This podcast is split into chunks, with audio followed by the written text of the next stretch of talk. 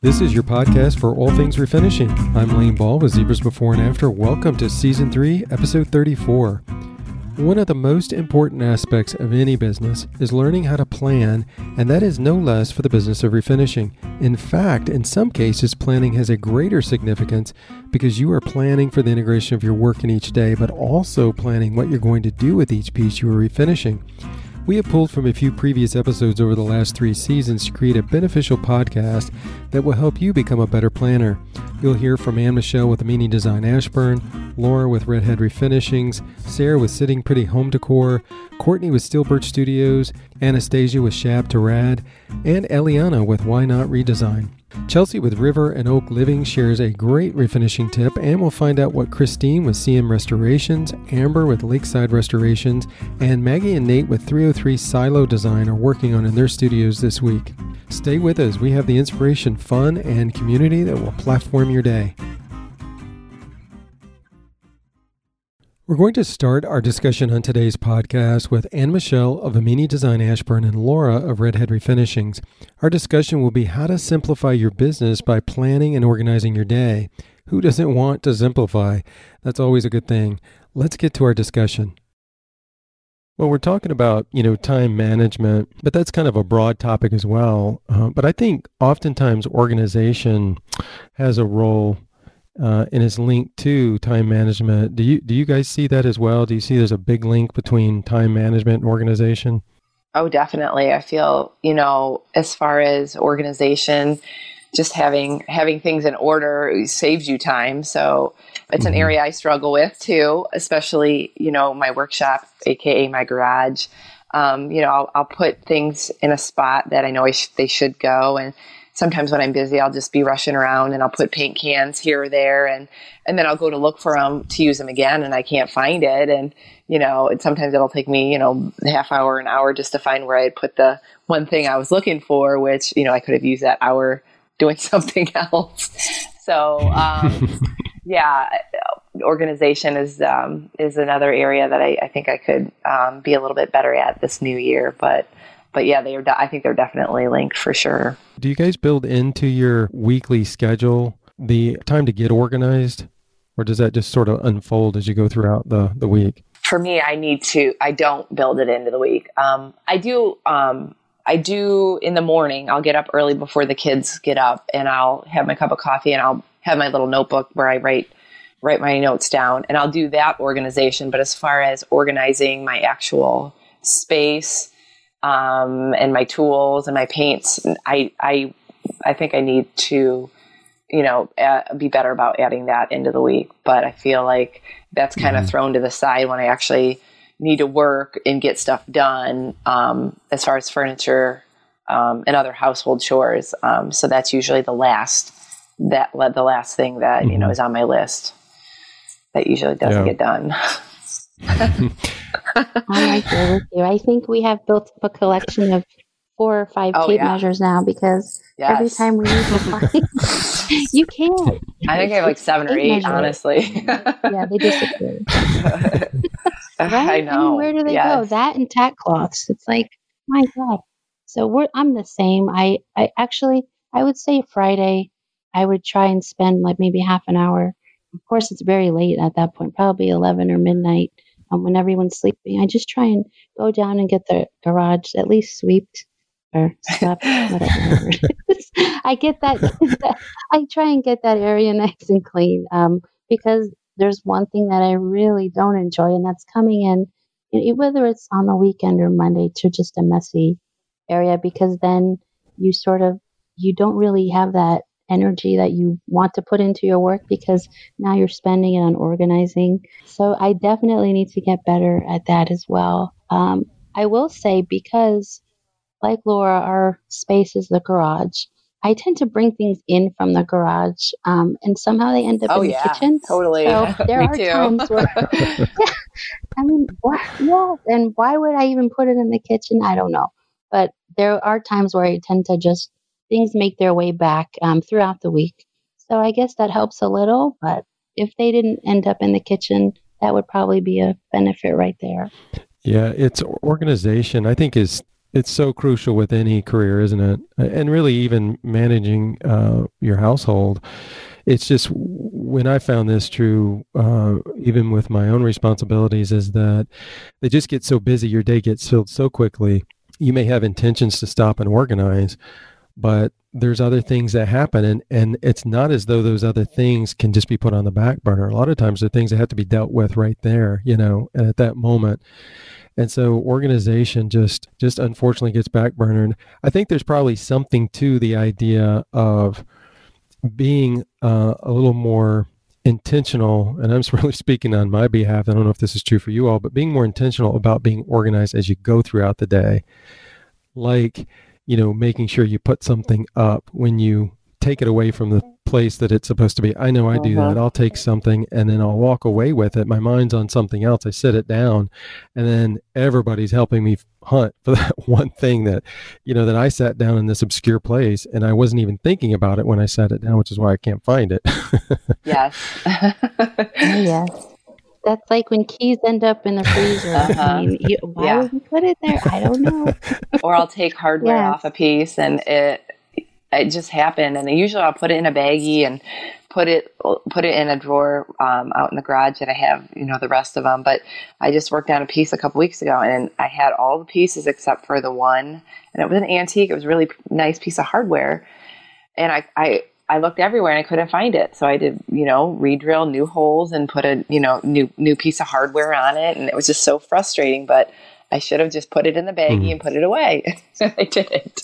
It does affect our time, doesn't it? When when is the most productive time for for you all? Do you find it? Uh, and it, it, could be a day of the week. Uh, it could be the time of day. What have you all found to be the most productive time?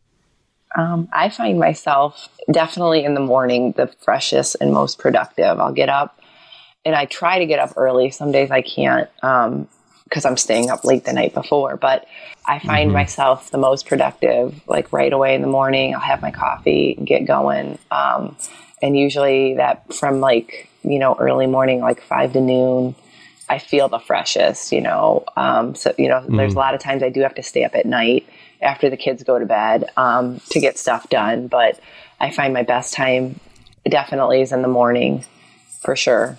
Now, are you, you said five to noon, are you doing refinishing during that time or is it more of sort of planning and getting other things done maybe in both, the house? Both. I'll be refinish, like painting, like, um, since now it's cold out here. Uh, we did just install a nice heater in the garage, so I can work out there, but I will actually pull pieces in like right from the garage into our kitchen and I can paint there or I can set up a space in the basement mm-hmm. and paint in the basement um, and, and just do it quietly. We do my hand painting because I don't do I don't you know do any spraying because it's cold now. So I'll do all hand painting. But um, but yeah, yeah, I'll do both. I'll do planning and I'll do um, business stuff, emails, you know, getting back to clients, that sort of thing. Basically, whatever needs to get done that day is best in the morning for mm-hmm. me. Yeah. And we love it when we hear refinishers say they do hand painting. oh, we love! I love my Zibra brushes. That's, that's for a sure. big plus. God, I've got my arsenal of them. Yes, yeah, I do, and I love it. You know, I like spraying, but I like I. There's nothing like getting you know getting uh, my hand, a brush in my hand and painting in the morning and having that quiet time and just focusing on yeah. on painting and that piece of you know piece of furniture. Hey Michelle, when is your most productive times? Uh, I'm pretty much the same. Um, I tend to stay awake really late at night, and during that time, it's a lot of planning and preparation in my mind as far as what I need to do the mm-hmm. next day. But then when I actually get up in the morning, my husband, he actually turns on the heater in the garage.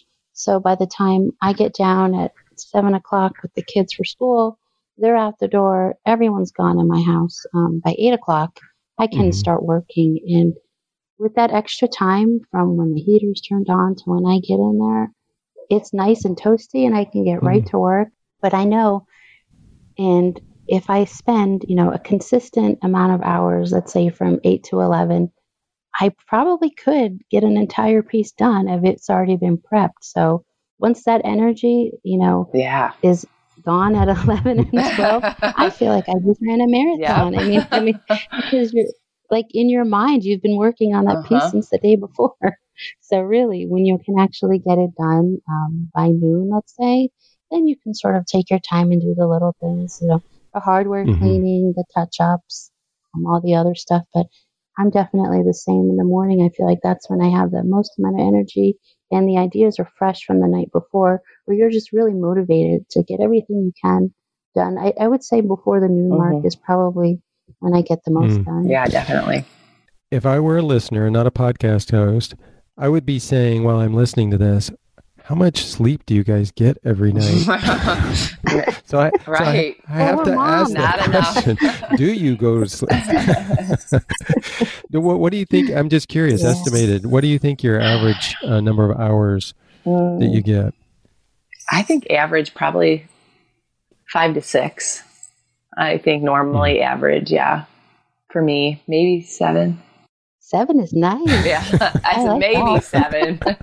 yeah. That's probably rare. I, yes. Yeah. yeah.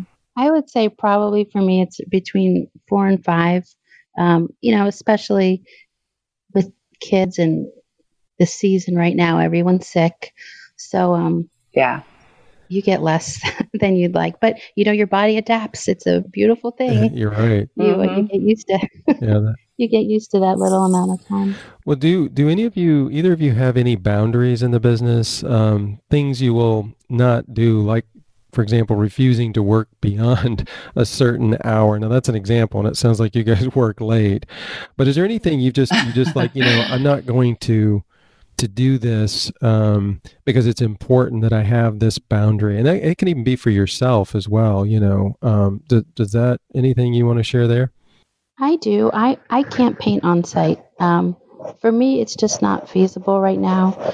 Um, my husband works a pretty long distance away, like an hour and a mm-hmm. half, and I have you know kids in three different schools, and at least once a week I get a call from a nurse at some school saying, come pick up your kids. So for me, I know that painting on site, it just can't happen right now um, with the way the family dynamics are, but um, it's not a never thing. And that would be a great um, time for me to refer them to someone mm-hmm. in the community who can. So for me, that's, that's my mm-hmm. no. No painting on site yeah, I'm just going to go back. Just what I talked about before is just not taking customers' pieces at this time. Just like I said, I like to work work on my own pieces and um, and work and be in control that way for me. You know, like I said, I've I've done custom work before, and it just kind of stresses me out. And at this at this season in my life with super little kids and and trying to work and do the family thing and you know ship furniture, I just kind of want to be able to control what I can control as far as furniture wise mm-hmm. with my own pieces. So yeah. yeah. it's so important to establish those boundaries in it. Absolutely. Yeah, some people want to push those too. Some people are, you know, pretty insistent, and uh, yeah. it's just it's hard sometimes, but it's also kind of liberating and refreshing just to be like, no, I'm sorry, mm-hmm. I can't do that right now.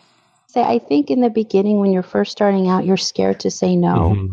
but the longer you do this, the more yeah. important your time and your um, comfort level, I think you learn to say no and accept the fact that you have to for your own sanity. Mm. Well, I know there's uh, likely um, a number of listeners that maybe haven't been in the refinishing business um, very long. And I would imagine that oftentimes one of the things they potentially struggle with early on is time management. They're focused on building their business, but they may feel overwhelmed because there's so much to do, so little time to do it. Do either of you or both of you have um, advice on how to encourage them and some advice on how to be better managers of their time early on in the business? Sure. Well, um, I think a big part of furniture refinishing is the social media aspect of it and marketing your mm-hmm. pieces. And that does take up a really big chunk of time.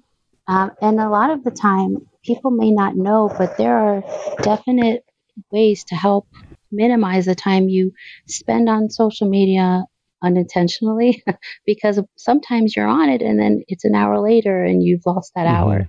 So I think if you take advantage of some of the apps, such as if you have a Facebook business page, you can schedule your posts. Um, so you don't have to stay up until 8 o'clock. If you need to be doing furniture work, you can actually schedule your piece to post at that time. It will go live on your page, and that's a great way to advertise. Um, also, there's an app called Apphi. It's an Instagram scheduler, and that's also a free uh, resource there. You can schedule your Instagram posts. So I think when you're first starting out and you need to juggle all these balls, taking advantage of the automation mm-hmm. that is available now really is beneficial. And um, also, a lot of things you can get delivered to your door these days. So you might not need to spend, you know, two hours at the hardware store. For example, um, Walmart sells um, tack cloths. They sell sanding blocks. They sell lots of tools that you can use and have delivered to your mm-hmm. door. So I think if you can find a way to maximize the on on furniture, on hand furniture, mm-hmm. if that's the right term, the the amount if you can maximize the time that you're spending with your hand to the piece rather than doing all the other mm-hmm. things mm-hmm. That lead up to that, such as supply runs, um, you know, or or the social media part. I think you'll really see yourself um, make the most of your time in that mm. way. I think that's great advice. I didn't even know about that um, Instagram poster, so I'm going to look into that. oh yeah, it's called Apphi, awesome. and you can you can schedule it. Um, and it's helped me because there are some times where, like, I'm in, involved in like a, a, hashtag thing, and they say, "Okay, we want you to post yes. at 9 p.m." Well, at 9 p.m., the kids are going to bed. Mm-hmm and I can't, yeah. you know, you can't sit there with your phone. So that has really been a lifesaver. Okay. Spell that app for us, um, and Michelle. What what is the app? It's A P P H I. Okay, good. And it's it's a free app. Very good. So I think for me, um, the best advice for someone starting out is don't overwhelm yourself with going out and buying too many pieces of furniture like I did. Mm. I feel like, you know, once you first start, you get this big excitement and yeah, I want to refinish, I want to refinish and I want, you know, you see these pieces for sale and and you go buy them and and bring them home and and then, you know, a couple months later your whole garage is filled and your basement's filled and you're a little bit overwhelmed. Um, uh, I just think that for me, I've found what works best when I'm, you know, when I'm purchasing and selling. And it's not necessarily buying every little, you know, old table and old chair. It's focusing on pieces that are quality and that I know will, you know, stand the, you know, another 50 or 60 years. And they might be a little bit more pricey, but um, just taking the time to really buy quality furniture and not kind of bog myself down mm-hmm. with too many pieces and and you know keep filling up my garage and, in my basement and because it takes time to go and buy these pieces and it takes time you know you know to bring them home and to find places for mm-hmm. them so i think it's you know kind of see what works and what sells for you and kind of focus on those pieces versus you know buying every little piece of furniture that you can so that's certainly a lesson. I, I, like what you said because you highlighted the fact of trying to avoid being overwhelmed, and that's certainly good advice to uh, to remember. In July of last year, we gleaned from Sarah of Sitting Pretty Home Decor as she shared her planning process of refinishing furniture. Enjoy. Sarah, from seeing your work, it's evident that you go full steam at the refinishing process, and many of us wonder how you go about making the right decisions regarding paint, stain, hardware, what to paint, what not to paint. So tell us, what is your planning and preparing process like? Um, I've taken a lot of cues from what I have learned from doing decorating and interior design. Back, I think I've told you this before, a few years ago, I started to go to school for interior design, and one of the courses I took was on mood boards and taking all of the elements that you sort of have in your head for a space and putting them together. And the biggest thing I get out of that is being able to see it all together before you execute it. Because sometimes yeah. what you have in your head doesn't always translate. And so with furniture, I get the piece and usually from the minute I see it on Marketplace, I'm already, okay, I'm going to do this and I'm going to do this. And I, there are lots of free apps that you can download. The one I use is called Collageable. Um, it's nothing fancy. You literally just import your pictures and it creates a collage, but that gives you the ability to see your color of paint with, you know, if you're going to have a wood aspect and the tone of that, your hardware, your drawer liner, if you're going to use it, and you can see it all together. And you might think, oh, you know, that color actually really doesn't go with that hardware very well. And you, you can mm-hmm. change it out. And, and it's really helped with custom work too, because I can send it to the client. You know, they're sometimes they're not as creative or as visual as we are. And it really helps for them to see all of the aspects right there you know, for them to make decisions before you proceed. Now, this app you're talking about, when you're talking about you put all the um, pieces like the hardware, the color, you know, I suppose drawer liners, that type of thing. Are you pulling these images from websites or are you taking pictures of these things? Uh, and I'm thinking in terms of two, the color, like making sure let's say if you're you're using a, a color chip from fusion are you getting that from their website like how does that work um, most of the time, I don't use any of them from the websites just because I find them to not always be super accurate. You know, it's hard. It's hard, especially yeah. on people's screens. What I'll either do is I have either a color deck or a color chart from every company that I use paint for. I will take a picture of that. If it's for a client, I'll take multiple pictures of that same paint chip in different lighting because they need to see it. Um, or I will go on Instagram and I'll find a piece that someone's done in that color. Um, somebody I know that stages in natural light, you know, just to, and I'll zoom in on it and crop, you know, just a little piece of it out to put in my collage. That makes me think with respect to going on Instagram and doing that, how effective it is. You know, when we talk about hashtags and sometimes we look over hashtags, but, you know, how cool would that be if every furniture refinisher would hashtag the color, you know, that they're using? you know, and then because you could hashtag that color, and then you know all these pieces would pop up that have been painted in that color. Um, yeah, but, uh, or just even the hardware, like Heppel hashtag White, you know, and then you could look under that and you know get pictures of different colors of White hardware. How long do you think you spend working on the planning process with these mood boards? And now, and I also want to ask, with respect to how long you spend, just to clarify, or is it all done digitally through collage or do you also do some hand like tangible mood boards? I do it all on my phone and i spend way too long. Way too long. it, right? I really really do. And i do the same thing with my home you know just put things together because i don't want to i don't want to get it wrong especially if you're spending money. And i don't always get it right. Even if i put together a board you know sometimes i paint things and like, hmm, you know, and sometimes I, but it's really helped me hone in my creative process and it has eliminated a lot of mistakes for me just, you know, seeing it all together beforehand. Obviously, time is money. I mean, unless you're doing this just for a hobby and it's philanthropic work. I mean, you know, if you're doing this to to um, help bring in income, then you've got to really be cognizant of uh, the time that you spend, and and and really, I mean, who wants to who wants to paint a piece and then have to turn around and repaint it again because you don't like the way it turned out? I mean, that's that's that's no fun. I wouldn't think. No, it, it can can be can be disheartening. You you also mentioned uh, looking at Instagram and stuff. Uh, inspiration searching that's a big part of the process. I mean, do you ever go on Pinterest and places like that as well? Yeah, I mostly go on Instagram. You know, I have the few people in my head most of the time, and if it's a certain style, like I've only done a few mid-century and before I dove into those, I definitely went on Instagram and looked at some of the people that I know that mainly do mid century to sort of, you know, plus there's a lot of rules with mid century. at least there's yeah. rules for me in my head. You know, I, I wanted to sort of, you know, do the style justice. Do you involve others in the process?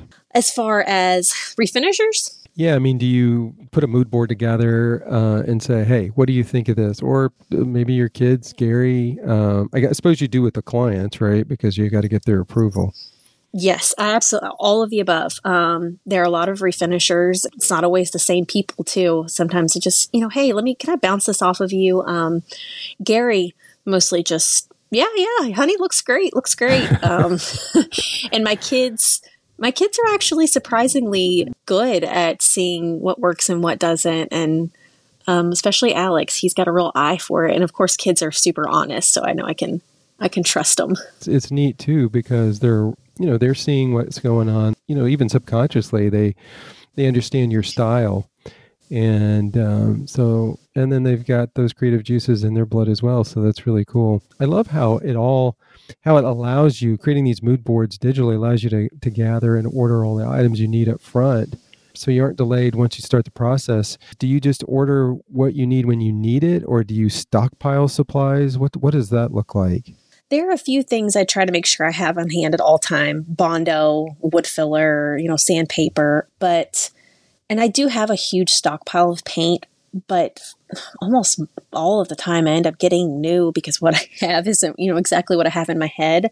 And for, as far as hardware, I do have a huge stockpile of it. And I, here lately, I've been trying to utilize it a little bit more. But most of the time, I order almost every piece. I have things to order. So yes, that's a huge part of the mood boards is getting everything on hand. Because the last thing you want to do is have a piece finish and then oh now I got to wait a week for hardware. Yeah, that's frustrating because you're killing time as well. Yeah. Well, this is excellent information for everyone, Sarah, whether a novice or veteran. We love how sharing what works for you inspires and helps others. Hi, this is Kate with Kate's Reclaimed, and this podcast is sponsored by my friends at Zibra. Well, my favorite brushes, but I'll talk about my first favorite is the Palm Pro. And it's my favorite. It's very easy to use, to work with on any sort of piece of furniture that you would be painting. It's small, sleek, and it fits right into the palm of your hand. And the other brush that I have been gravitating towards lately is the is the fan brush. Um, I'm kind of using this one on smaller pieces with smaller surface area and more detail, but I'm really liking the fan brush as well. Zibra, you guys do a great job. Thank you for everything that you do for this community, and I hope everybody's having a wonderful day. Next up is our discussion with Courtney of Steel Birch Studios. She also shares her creative planning process and how it will assist you in your furniture refinishing. So you find a piece online or at a sale, you bring it home. Now what? I mean, tell us how you go about determining what you're going to do with a given piece. The answer is a little complicated, but um, it can either it can either start with the piece itself, like this piece is gorgeous. It has all these details, and you know, it, it, it's beautiful no matter what will be done to it. Basically, you know, mm-hmm. there's just certain pieces that have that charm. Like there's this uh, amazing oak cabinet I just bought from. It was a farmer. He hand built it, and it was just like incredible. It was like a tall desk with a really tall hutch on top, and I mean, it had um, a broken glass panel, but like really it was just such a beautiful piece and it was handmade it was just so special you know and i just um you know i i did black um, milk paint on it and did caning on the on the the cabinet doors and that was just something that was you know i added to it but it mm-hmm. itself is an amazing piece you know on its own so then there's there's that and then there's also if i see you know just like with writing you know i'm always kind of taking note of designs i like or um, patterns I see mm-hmm. in colors. You know, like all these paint companies have these amazing colors. You know, and but maybe there'll just be a color in the back of my head. I'm like, you know, I really want to use this on a piece, and you know, it just really depends on which which direction I guess inspiration will come from. But you know, I'm always collecting inspiration from different areas, so it mm-hmm. just really depends. Do you find that it comes pretty quickly for you? I wish I could say it always does, but just like anything, you know, sometimes things are going to like come really smoothly and or I have a vision and once I start implementing it, it's like not coming out like I had it in my head. And mm-hmm. you know, mm-hmm. like sometimes you have to kind of detach yourself and look at um, the piece in front of you and, and the design elements you're putting into it and you know what makes sense you know what is what is simple what is unique what is too much you know and, mm-hmm. and kind yeah. of like dissecting what's working and what isn't it's it's tricky. And it's it you know and the design process is always evolving. What i thought maybe i really liked a couple months ago i you know mm-hmm. i i did it and it got out of my system and now i'm t- doing something different. There's a lot scrambled in my mind that i'm trying to get out into the world you know? well you're doing a beautiful job of it so oh, keep keep doing what you're doing. Thanks. Let's talk for a moment about how detailed you get with some of your pieces. Uh, I, I know some may be thinking well if i got detailed like that it would take me forever I mean, you must be really productive. I'm determined. That's what it is. I'm stubborn. so when I put my mind to something, and you know, like a lot of these intricate patterns that I do, um, mm-hmm. So a lot of them are stencils, some of them are hand um, drawn, but when when you just get a vision and you're just like, I know I want I, I know I want it charcoal and I want it gold and I want there to be three lines every two inches. You get determination and you get a system and you just knock it out. But yeah, it does it does t- require patience and as intimidating as it might be to do more intricate designs, you know, mm-hmm. like you get better at them the more you do. And the yeah. first ones I did are, I mean, nothing, nothing fancy, you know, it's just, it's all mm-hmm. about getting started and doing what you want to do and, and going with your gut. And, you know, if you mess up, that's okay. You can paint over it, start over. So I think it's all about just having the drive. When you are working on a detail piece and you mentioned patience, do you find yourself patient in the process of painting the detailed pieces? For the most part, yes. It, when, especially when I'm just getting started. By day four, if I'm still working on the pattern and I've I'm like, I plan to be done like eight hours ago. so it can get definitely um, pretty discouraging. Like I, I listen to podcasts, I um, listen to audiobooks. And it's it's just very meditative to me, honestly. Mm-hmm. When I'm doing the you know stenciling and the hand drawn details, it's especially when you start to see it come together. It's like okay, you know. But there's definitely a little hump where it's like, is this is this like ridiculous looking? Like what am I doing? this is like three days of my life, you know. but uh, usually the outcome is very rewarding. So. That's so important what you said though, because I think that you have to, if you're going to get with that kind of detail, you have to be able to enjoy in the middle of the detail. And if you can yeah. find it, yeah, if you can find it to be therapeutic and you really enjoy the, that part of it, then I would imagine you're probably suited for it. Because I mm-hmm. think that, I know for me that if I'm doing something that's highly detailed, I, I've noticed that I can get impatient in it in the sense that it's like, I know it's going to look good and I'm excited about it, but I just want it to be done. Mm-hmm. And that's where I think some of the slip ups can take place or you mm-hmm. you could or you become sloppy in the finishing up of it and then when it's done yeah. it's like man you know i just didn't take time so i would i would assume that's an important aspect like you know do you enjoy being detailed and being patient with mm-hmm. it in it then maybe that's an avenue of design you should explore yeah i think so too and you know i think like with anything maybe starting out you know it's always like really excited when you first start a new project and then it's always really exciting too when you're like almost done you know and you can see the end result. And it's the middle where it's like you're a little bit further ahead than where you were but you still have a far ways to go. And it's just like okay why are you doing this? You know do you believe in yeah. what you're doing? Is there going right. to be a reward from it? You know and it's just like getting through that middle weird hump of like okay i'm still this is what I'm still doing, spending my time. Is it worth it? And I think that goes with a lot of things in life. You know, what are you going to do? And it's like not super exciting. It's just like the daily.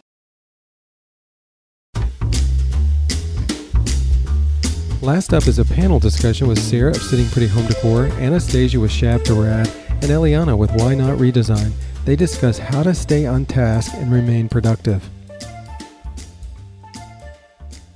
Most furniture refinishers are multitaskers. You have several responsibilities to carry out each day, and just one of those includes furniture refinishing. So, our topic is how to stay on task as a refinisher while managing other responsibilities. And let me just add that many of you would agree as well that with the pandemic, the challenge has gotten a little bit harder. So, what say you, panel? Well, I've got something um, that I get asked probably daily. How do you get all that painting done with five kids? Um, yeah, Sarah, how do you get it going with five kids? well, I have little boxes. no.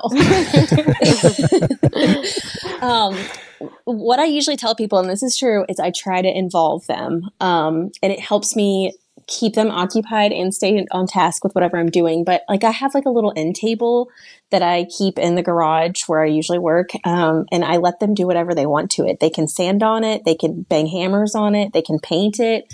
Um, so usually whatever I'm doing, they want to do it, but they have their own piece to do it on. Um, or I'll open up the garage door and have them, you know, play right where I am. Um, hold the phone and help mom make stories. You know, I just try to instead of you go do this and I'm going to do this. You know, I try to sort of involve them in what I'm doing. Um, one of my sons kind of has an interest in furniture, but so I can, you know, here, sand this, and I'll give you a dollar. But, um, you know, I think like just trying to incorporate them and do it as much as you can as a family. I mean, sometimes it's easier said than done, but it works for me.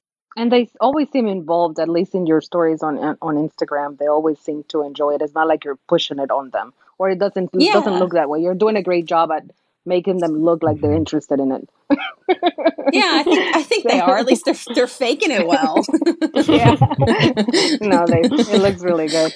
For me, I have to say that um, I have kind of a different situation going altogether because my children are older, so I don't have but one at home, and uh, she's 18. She is uh, involved in her own life and all the drama that goes on with high school and ending high school and going through a pandemic while you're in your senior year of high school. So mm-hmm. my I divide my day into different categories, what's urgent and what's important. Of course, for me, my family is always the most important and my schedule li- literally evolved around my daughter while she was in school. Now that things have changed a little bit more, they still evolve around her um, however, I have more time to work on things. And since we have been at home, I've had all the time to work on things. So, urgency for me would be my custom orders. So, I just really do, I work on the things that are less important in the morning. And based on the weather here in Dallas, um, I if I need to spray a piece, I pick a time where I will cook outside myself while I'm painting um, because it's so hot. Um, and I will work at night do, doing pieces that I paint by hand. So, or that I brush, I, I would say. So, those are the two categories that I sort of divide my day into to make sure that my productivity is at its best. Do you find yourself more motivated to work on the pieces that you paint to sell versus your custom ones? Because I struggle with that. I think there's a little bit of both my motivation with with um, customs is money. yeah, yeah. it's it, it is what it is. Uh, um, it is my bread and butter, if you will. I have a yeah. retail store also, but that retail store clearly has been closed for two months now. It's actually due to reopen next Monday, and I have yet to even go by there to clean up all my mess and and and sort of start all of that all over again. What I have found with this situation is that the store is taking taking me away from making more money. I have made more money right now than um, maybe because I have more time to be at home. I've, I've taken in more orders, more custom orders. So that motivation is there the difference for me, Sarah, I would say, is that when you're doing custom, there is that pressure and that I have to yeah. do it this way because this is what the customer has asked versus the freedom of doing whatever I want. And when I do whatever I want, I really go crazy sometimes. I'll go, I'll do colors that I, I will say, you know, I, I'm, I'm fine if this never sells. And I will do a color that perhaps never has sold. I have some pinks right now, and I have I love blues, and I so I do a lot of blues and things like that. I'll do decoupage or I'll do a transfer and things like that, and I am okay with those staying a little bit longer with me because I believe that my customs it is what's carrying me through. So it is a kind of a 50-50 for me but i do love doing my own stuff because it is my freedom of choice and is my freedom of expression and as an artist it's hard to to have that customer kind of reel you in and say no this is exactly what i need you to do so yeah. it's different yeah. mm-hmm.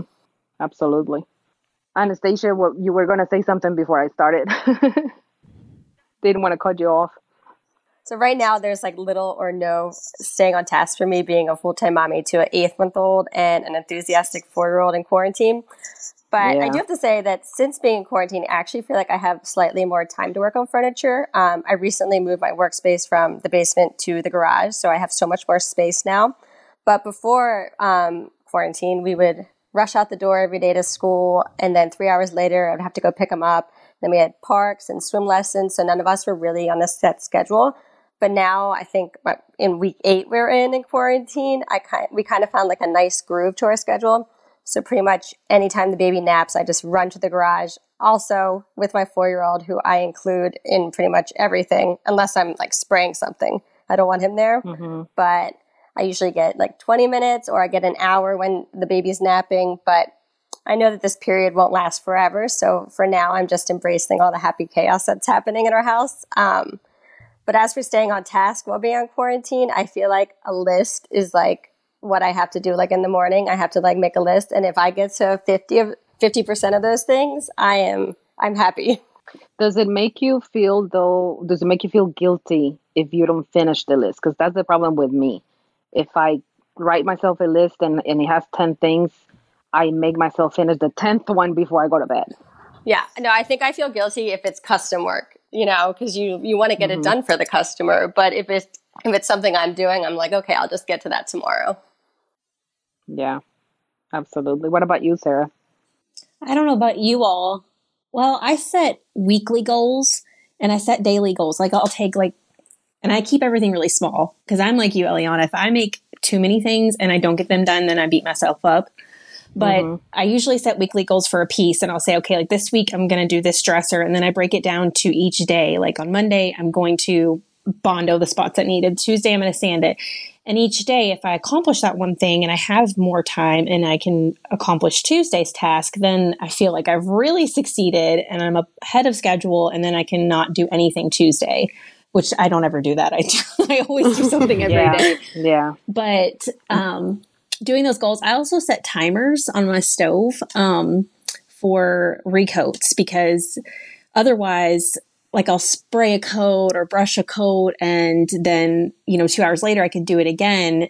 But then life gets ahead of you, and then it's eight o'clock, and you're like, "Oh, I meant to do that second coat three hours ago." So I'll set timers on my stove. That's really smart. You know? Yeah, that's yeah, really good. I like that idea because you can get a piece done from beginning to end well, paint and top coat wise in one day.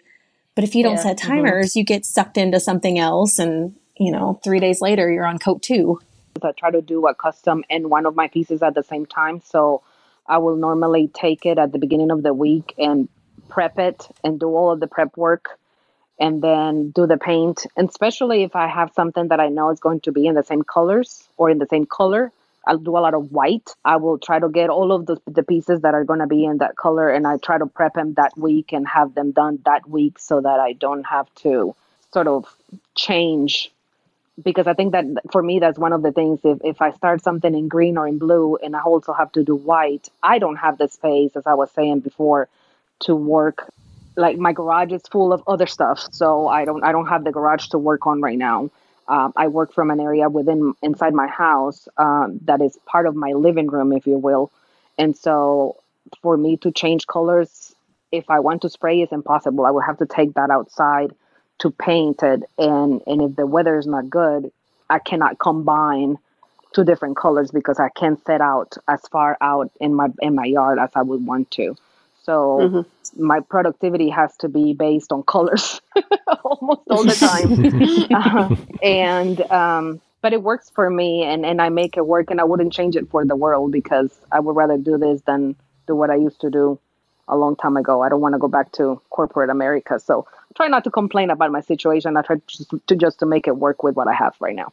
It is really nice That's working it. like in a community where everybody loves what they do so much and is so passionate about it. Like for all, you know, we pretty much all feel the same way, and that that always is cool to me.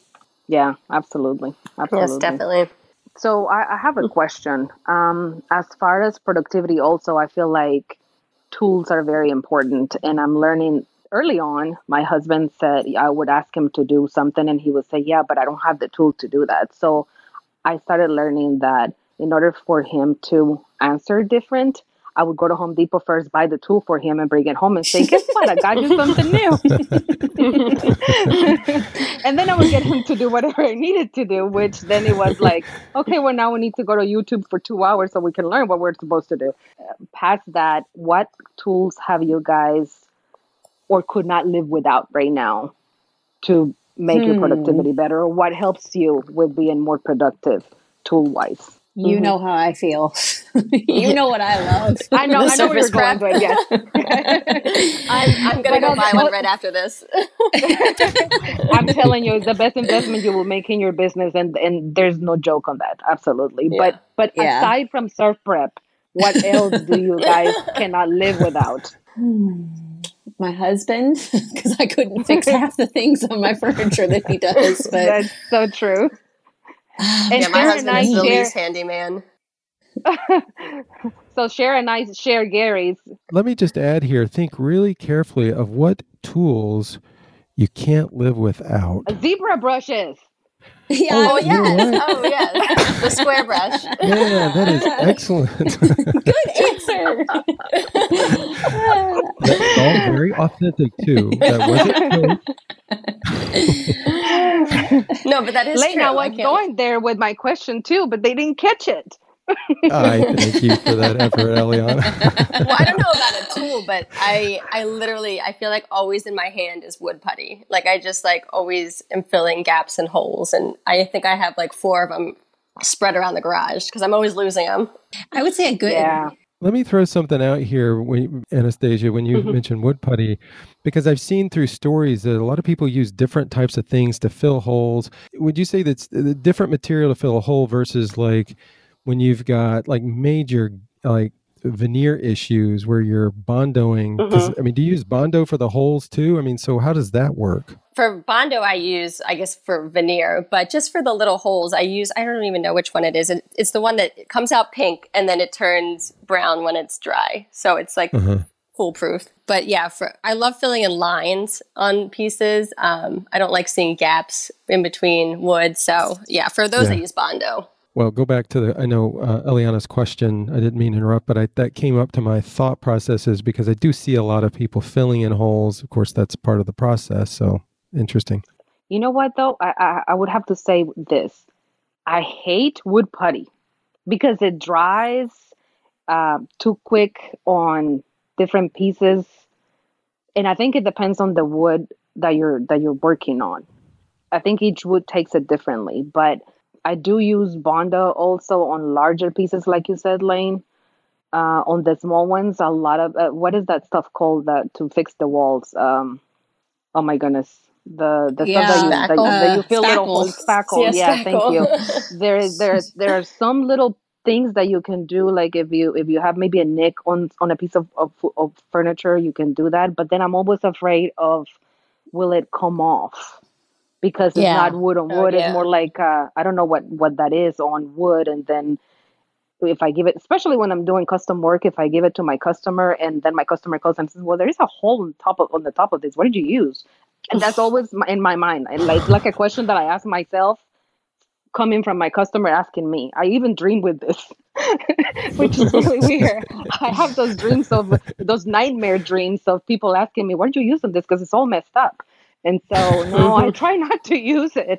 Um, the bondo, I would I would say, is the best, the the the strongest. I would call it the strongest thing to use. Yeah, but it stinks. Mm-hmm. It stinks it bad. I think we need to oh we need gosh. to start. It, you know, we are a community big enough now that we can submit a formal complaint to Bondo and say, "Dude, you need to fix yeah. this for us." It's true. My son Seriously. and I like the smell of it. Uh oh. I know, we're so weird. he and I are both weird about smells like that. Like, not like gross smells, but like fumy smells. He's like, Mom, do you like that? I'm like, I do. What's wrong with us? well, I have to say that the smell of stain doesn't bother me at all. And everybody in my house uh, comes out and they, oh my God, she's staining again. And they all leave. So I use that technique for when I want them to leave. Yeah. Also, that's a good idea. You're pretty clever there, Eliana. I try.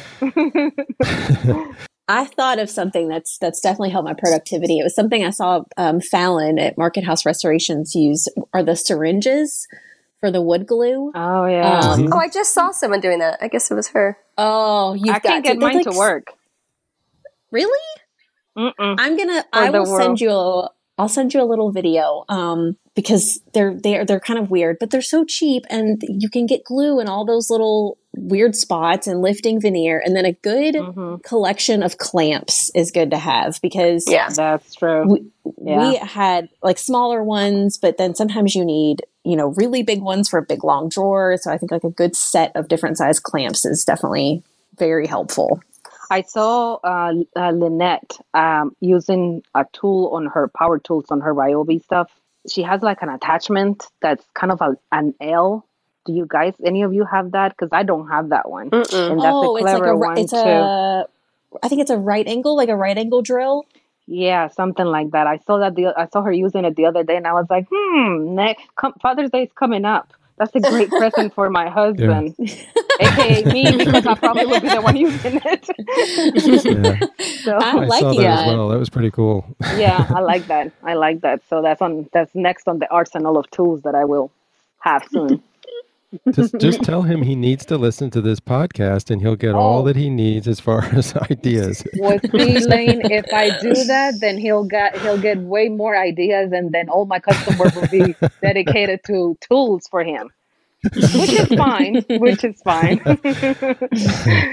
um, I guess I did have another question um, for Eliana. I, you said you had a retail store. Is it a retail store or is it a booth? Um, booths have like always intrigued me. It's there's a lot of them up here, so I've always wanted to do one. I just, I mean, right now it doesn't make sense, but maybe after quarantine. Yeah, so I've, I've it's it's a booth technically, but I have almost a thousand square feet. So okay. I call it a store wow. because it's so big. Yeah, and I've had it for almost eight years. It would, it would actually be eight years in June. Mm-hmm. I started um, at this particular location. I've been there seven years, but I've had booths since I started the business, basically because I've been, I've always been kind of cautious about having people come to my house to do pickups and things like that. In fact, mm-hmm. I have a storage unit which is literally across the street from my house, but I don't store anything that I finish and sell myself. I don't keep it in my house. I always take it over there because I don't like I don't like giving my address to people although yeah. most of my custom work those people I kind of know, but I don't know. And sometimes I'll have them drop it off over there. And sometimes once I get to know them, most a lot of my customers have repeats. So once they become a repeat customer, then yeah, you can bring it to my house. The first time, no, take it to the storage. I don't know who you are yet. So, but yeah, I've had it for almost eight years, and um, I'm actually in the process. I think I have. I'm not hundred percent on this yet, but I might be closing it which is okay. kind of it doesn't flow very easily out of my mouth yet because uh, it's been such a big part of my business. But uh, what I have found in the last almost year is that uh, the the market has changed so much that uh, since there are so many people selling and so, so many people painting, quote unquote, uh, the market has changed. So the furniture bit, the furniture side of it is not doing as well as my small side.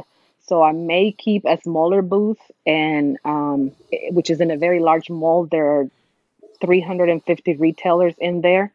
I haven't decided to do that. So I, I would say this: be very cautious because things are not the way that they used to be. But I would always yeah. also tell you never say never and never not try because then you don't know what could have been. And you would always ask yourself that question. And that's something that I always try not to do. I always give it a try. And if it doesn't work out, then it didn't. I would say commit yes. to a short term lease rather than a long term lease. And that way you at least have the experience under your belt and you'll say, I did that too. It didn't work out, but I did it. Yes, very true. Oh, I do have a tip, ladies. I don't know if you guys and how well this will go with you because there you have um, all your kids and then Anastasia, you have little kids, but I don't cook. So yes. that saves me a lot of time. I don't cook I, either. I make Gary do it. I do yeah. cook, so that's just another uh, thing to the list. yeah, my Gary's the one who cooks too. We, we Sarah and I share Gary's, not the same one, but we do each have a Gary of our own. we share Gary's, and I'm 900 years old. This we learned all kinds of new yeah, on this podcast. I'm telling you, very interesting podcast. I think it's the quarantine. Great panel discussion on how to stay on task as a refinisher. I'm always impressed with the level of productivity by so many refinishers, all the while taking care of their kids and families and other responsibilities. We appreciate you all sharing your thoughts and insights to help others. And it was insightful in many ways because each of you are at different places, different circumstances. So I know there's a lot of gleaning that took place from listeners on what you guys do. So we really appreciate that. Thank you. Thank you for yes, having thank us. you, Lane. Well, a special thank you to all three of you again for joining us today. Stay safe and stay well. Thank you. Thank you too, Lane. You too. Bye. Bye bye. Thanks to all of you for sharing what works for each of you.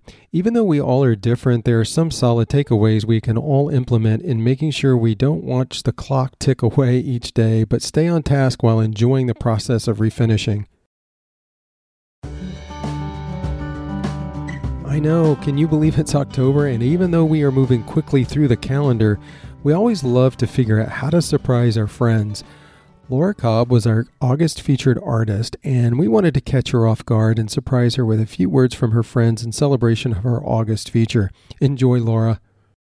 Hi, this is Anthony McKeel with Rugged Refinery, and uh, I've known Laura for a few years now, and she has always been a great source for information and inspiration. Uh, congrats, Laura. This is well deserved. Hi, Laura. Deanne here over at Wild Home Vintage. And I just want to congratulate you on being the August featured artist. Your classic, timeless pieces are always so inspiring to see, and I really love when they pop up in my feed. I really enjoy seeing the different ways you choose to expose wood on so many of your pieces. As a fellow lover of exposed wood over here, um, that's definitely one of my favorite aspects of your of your work. And just be sure to keep sharing all of your beautiful work and you are truly inspiring. Once again congrats Hey, this is Misty at Second Chances by Misty, and I just wanted to say a few quick words about Laura Cobb. Um, she is awesome. And if you have ever seen any of her work, you know that she goes above and beyond on every single piece. Um, let's just all admit it and say that when we grow up, we all want to be Laura when we grow up um, because she's just amazing. And not only is she an amazing artist, she is one of the kindest um, ladies that I know in this industry. And you cannot go wrong um, with encouraging her and befriending her. Hello, everyone. This is Juanita from Perfectly Chippy. I just want to say thank you to Laura for the daily dose of inspiration. You never disappoint and it shows. Love all your pieces, each one of them on its own unique way. Love all the hard work and the heart and soul you put on them. It shows so good. Thank you for inspiring me and I just want to say congrats. You're almost at 10k. Woohoo! Congratulations, Laura.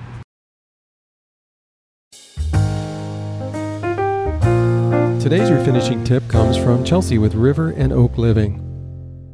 Hi, Lane. It's Chelsea from River and Oak Living. We have a paint tip this week that we think you would love. The tip is that when painting a mirror, we always suggest that lining the inside of the mirror with a deck of cards one by one stops the paint from getting on the mirror surface and you don't have to fight with those tape lines. Number one thing to remember though is to always take the cards out as soon as you're done painting your final coat so that they don't stick underneath. Great tip, Chelsea. Thanks so much. It's time to hear what your refinishing friends are up to. Here are a few reporting on what they're working on in their studios this week. Hi, this is Christine from CM Restorations, and this week in my shop, I'll be working on finishing a large dining room table and bench for a client. Um, I'm sanding it to bare wood and staining a dark walnut stain. I'm also painting two French provincial nightstands, and I will be using um, a really pretty gray blue color from Lily Moon Vintage's new paint line, which is amazing. And then I had an MCM dresser I sold about a month ago on my Etsy shop, and it traveled from California to Virginia. And unfortunately, it was damaged in the truck. So when I got it back, the legs and the base were completely broken and unrepairable. So this week, I'm going to work on figuring out what type of base I want to build, but I will be building a base out of red oak and then fixing any of the damage to the rest of the dresser, and hopefully, I can relist that. Um, and then my full time day job, I'm actually an event producer. So I do work on um, building custom props um, out of wood and painting them and you know refinishing furniture that can be used in events so i am working on a farmhouse style table for a bride and groom's wedding um, and then with halloween coming up i'm working on some custom props that i'm cutting out of lumber and painting um, and then i'm also working on building a day of the dead altar for a client event um, and that will be built out of a bookcase and dresser. So, have a lot going on, but super exciting. Hey, this is what we have in the shop at Silo Design this week. Yeah, Maggie's finishing up a gorgeous MCM dresser. She's going to be staging it this week. We're really excited for that to come out. And we have two or three more pieces coming out with a beautiful geometric design hand painted with Zibra brushes for that flawless finish. Yeah, Maggie's to be using her artistic ability on those, really going out on a limb. So we're really excited to see how those turn out this week. So stay tuned, everyone. Hey, it's Amber Steingard from Lakeside Restorations. I was so honored to be asked uh, to share what I'm working on in my studio this week. Um, I'm super excited because I actually just picked up a whole new pile of great Zibra brushes that I'm excited to bust into, mainly the short handle brush. I'm so excited to use that. Um, but I have a whole bunch of custom work this week. So I'm working on um, refinishing a dining table. I'm also working on um, doing doing a repair to a vintage dresser top. And I have two beautiful Art Deco waterfall style dressers that I'm getting to paint. And we're going to keep some of the natural wood front drawers that is just gorgeous. And the original hardware is going to get a refresh too. So I'm super excited to see all of that and how that turns out. Thank you, friends. Listeners, make sure you go check out their social media feeds. Thanks for hanging with us to the end as we have some announcements that will provide you with opportunities to get noticed. The October Zibra Review Contest is all about pinks, and it's in honor of Breast Cancer Awareness Month. This emphasis is in memory of so many who have experienced the ravaging effects of this terrible disease and in honor of those who have overcome. We dedicate this month to you. Please note that any pieces you have refinished in a pink or pinks may be entered as long as it was refinished between October 1st, 2021 and October 31st, 2021. Along with Zibra, we have teamed up with Farmhouse Paint, D Lawless Hardware, and Surf Prep Sanding. Make sure you follow our sponsors just mentioned as well as our judges Perfectly Imperfect Furniture Restoration, Katie Cloud, Salvaged by K Scott, Portland Rose Studio, and Sitting Pretty Home Decor. When you post your pieces, make sure you use the hashtag the Zibra Review. The Zibra Collective is back and celebrating the autumn equinox. Autumn brings coziness, changing landscape, and cool nights. There are so many ways to capture all the fall feels through furniture design. Make sure you tag your pieces with our hashtag Zibra Collective when posting and follow all of the prize sponsors and judges Zibra Painting, Wise Owl Paint, Salt Wash Official, East Willow Co., Steelbirch Studios, Olive and Fern, Blush Vintage, and 1379 Design. Only furniture refinished from January 1st, 2021 through October 31st, 2021 may be entered. We can't wait to see your autumn inspired pieces. We hope you enjoyed this episode of the Zibra Blogs Before and After Furniture Refinishing podcast. Today's episode is also featured on our enjoyzibra.com site, along with contact information for today's guest. Your comments and suggestions for future episodes are always welcome. Thanks for listening. Stay safe and happy refinishing.